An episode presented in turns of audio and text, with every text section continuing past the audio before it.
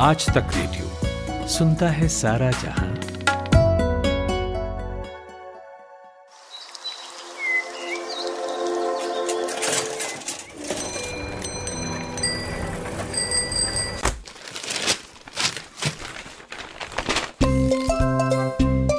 आज के अखबार। आज के अखबार।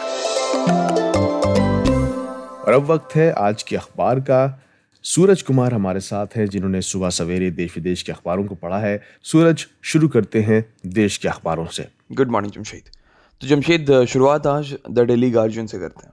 द डेली गार्जियन में जो पहली खबर है, वो थाईलैंड से और हेडलाइन है mass shooting in Thailand kill thirty six includes twenty three children तो ये एक विदेशी खबर है, जिसको डेली गार्जियन ने अपनी टॉप हेडलाइन दी है, जिसमें कहा जिसमें लिखा है कि थाईलैंड में आ, कल मास शूटिंग हुई जिसमें 36 लोगों की जान चली गई है जिसमें 23 जो हैं वो बच्चे हैं। जो किलर है इस मैसेगियर का वो आ, एक एक्स कॉप यानी कि एक एक्स पुलिसमैन बताया जा रहा है जिसके अटैक के बच्चे आ, सेंटर में थे। अगर इस खबर को अगर आप देखेंगे तो हिंदुस्तान टाइम्स ने इससे जुड़ी तस्वीर छापी है जिसमें एक औरत ने एक दूसरी महिला को गले लगाकर वो रो रही है।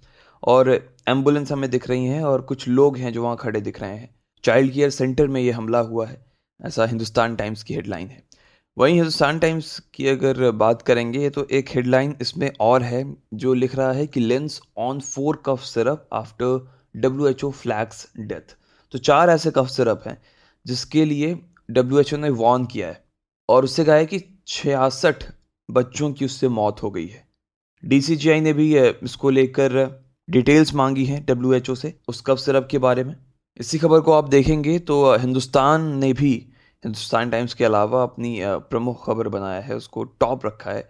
और उसकी जो हेडलाइन ली है वो ये है कि भारतीय कफ सिरप से हुई मौतों के दावे की जाँच शुरू। तो दो प्लांट मौजूद है कंपनी की हरियाणा में 22 लाख सिरप हर महीने का उत्पादन है। डब्ल्यूएचओ के हिसाब से बताया गया कि तेईस नमूनों की उन्होंने जाँच कराई थी। इनमें से चार में जो है डाई थाइलिन ग्लाइकॉल और एथिलीन ग्लाइकॉल की जो मात्रा है, वो ज़्यादा पाई गई। वहीं ये खबर कैलिफ़ोर्निया से है, जिसे हिंदुस्तान अखबार ने पहले पन्ने पर जगह दी है। हेडलाइन है, कैलिफ़ोर्निया से अपहरित सिख परिवार की हत्या। तो आपको याद होगा कि कुछ रोज पहले अमेरिका से चार लोगों का अपहरण हो गया था इसमें दो बच्चे भी शामिल थे। उन्हीं की लाश अब तीसरे दिन मिली है। इसी खबर को जो हिंदुस्तान टाइम्स है उसने भी छापा है। उसने लिखा है abducted Sikh family founded death in orchard और एक तस्वीर है जहाँ पे एक ऑफिशियल्स हैं जो इस किडनैपिंग के बारे में ब्रीफ करते नज़र आ रहे हैं। आप पाएँगे कि द डेली गार्जियन ने जो मास शूटिंग है थाईलैंड की, उसके ठीक बगल में एक छोटा सा कॉलम है, उसमें इस खबर को छापा है। सूरज कांग्रेस की भारत जोड़ो यात्रा के पोस्टर में फिर से सावरकर की तस्वीर दिखाई दी है और भास्कर ने इस पर खबर की है। ऐसी ही चूक कांग्रेस की तरफ़ से 21 सितंबर को हुई थी केरल के कोची में और इस बार कल कर्नाटक के मांड्या में हुई है। इस पोस्टर में राहुल गांधी हैं और बैकग्राउंड में सावरकर की तस्वीर है। कर्नाटक कांग्रेस के नेता मोहम्मद नलपत ने कहा है कि ये पोस्टर हमारी तरफ़ से नहीं लगवाया गया है और हम इसके खिलाफ केस दर्ज करवाएँगे। कर्नाटक के गुंडलुपेट इलाके में 30 सितंबर को कांग्रेस के पोस्टर फाड़ने की घटना भी सामने आई थी।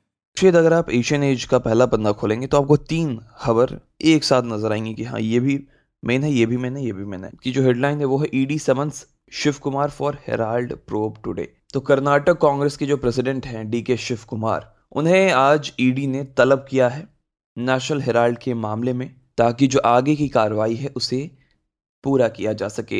एक तस्वीर और है, वो है सोनिया गांधी को जूता पहना रहे हैं राहुल गांधी भारत जोड़ो यात्रा के दौरान की तस्वीर है कर्नाटका की। और ये जो वीडियो है कल सोशल मीडिया पर खूब वायरल रही थी। तो अभी कल कर्नाटक में जो भारत जोड़ो यात्रा है, उसमें सोनिया गांधी ने हिस्सा लिया था, जो अपनी सहभागिता है, वो दिखाई थी। और जमशेद, एक खबर आपको मैं और बता रहा हूँ, लेकिन वो खेल से जुड़ी है, लेकिन इंपॉर्टेंट है। लियोन मेसी ने संन्यास का ऐलान कर दिया है। कतर 2022 में विश्व कप में आखिरी बार खेलेंगे। ऐसा उन्होंने सेबेस्टियन विगलोनो के साथ इंटरव्यू में कहा है कि कतर में जो फीफा वर्ल्ड कप होने वाला है, इसके बाद वो संन्यास ले लेंगे। तो जमशेद, मैं एक हिंदुस्तान टाइम्स अखबार की एक हेडलाइन आपको बताता हूँ। Indo Pacific security Ukraine focus areas तो कल भारत और न्यूजीलैंड के बीच डिस्कशन हुई है सिक्योरिटी के मसले पर। इंडो पैसिफिक और जो यूक्रेन कॉन्फ्लिक्ट है, उसके बाद जो प्रॉब्लम शुरू हो गई है भारतीय स्टूडेंट्स की ट्रैवलिंग को लेकर। वहीं एक और तस्वीर है जो एस जयशंकर से जुड़ी है, वो आपको द डेली गार्जियन में दिख जाएगी, जिसमें external affairs minister S Jaishankar जो हैं, वो Auckland business community Russia Ukraine conflict पर उसको एड्रेस कर रहे हैं। वहीं एक और जो इसी के बगल में स्ट्रैटेजिक मूव नाम की कॉलम में छपा हुआ है द डेली गार्जियन में उसकी हेडलाइन है India abstains from voting in UN on rights issue in Xinjiang तो कल United Nations human right council ने चीन के जो जिंगजियांग प्रांत है, उसमें ह्यूमन राइट के वायलेशंस को लेकर कल वोटिंग रखी थी। जो ड्राफ्ट रेजोल्यूशन था, उसका जो हेडलाइन था वो था holding a debate on the situation of human right in the Xinjiang Uyghur autonomous religion of China जिसे सैतालीस मेंबर ने रिजेक्ट किया। सत्रह मेंबर ने वोट किया फेवर में, उन्नीस मेंबर जो थे, वो अगेंस्ट रहे इंक्लूडिंग चाइना।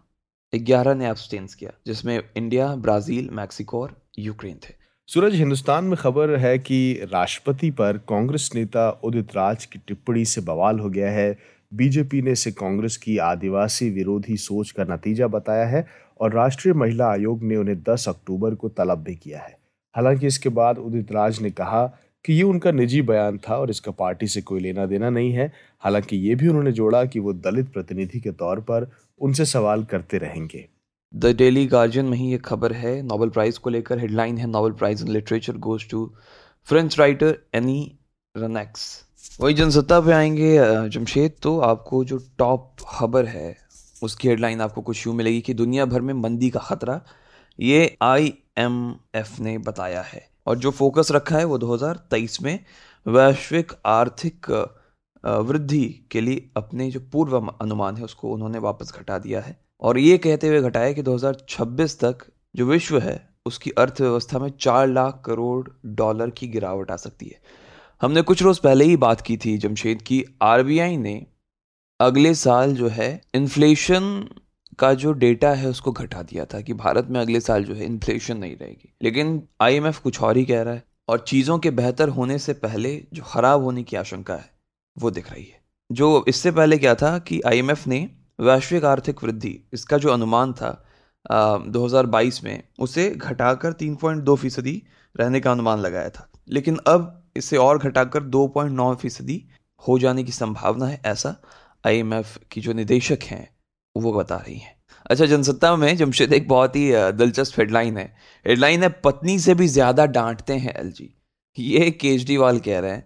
उन्होंने कहा है कि, जितना प्रेम पत्र उपराज्यपाल ने उन्हें लिखा है, उतना तो उनकी पत्नी ने पूरी ज़िंदगी में उन्हें नहीं लिखा है। ये पूरा ट्वीट किया उन्होंने एक बतौर इसको लेकर। और इस ट्वीट के बाद कांग्रेस और भाजपा ने मुख्यमंत्री की जो भाषा है, उसे लेकर सवाल खड़े किए हैं और कहा है कि जनता इस भाषा को कभी स्वीकार नहीं कर सकती है। सूरज जनसत्ता में खबर दिल्ली जल बोर्ड के कर्मचारियों को लेकर है कि उसमें तैनात तकरीबन एक हज़ार कर्मचारियों को काम करने के बावजूद उनकी सैलरी नहीं मिल रही है और इनका टोटल 16 करोड़ रुपए हो गया है जो जल बोर्ड पर बकाया है।